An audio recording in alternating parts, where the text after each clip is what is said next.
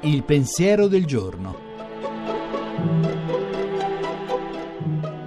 In studio Alberto Melloni, storico del cristianesimo, direttore della Fondazione per le Scienze Religiose di Bologna.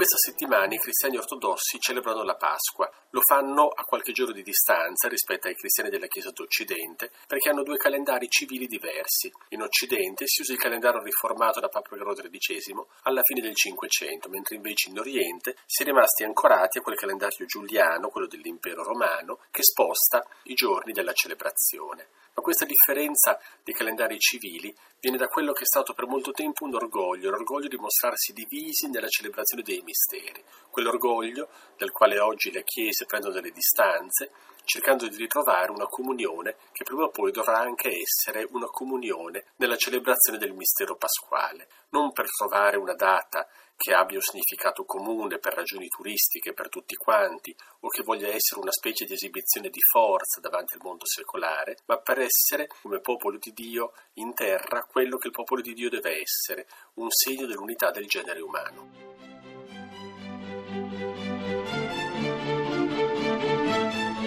La trasmissione si può riascoltare e scaricare in podcast dal sito pensierodelgiorno.rai.it.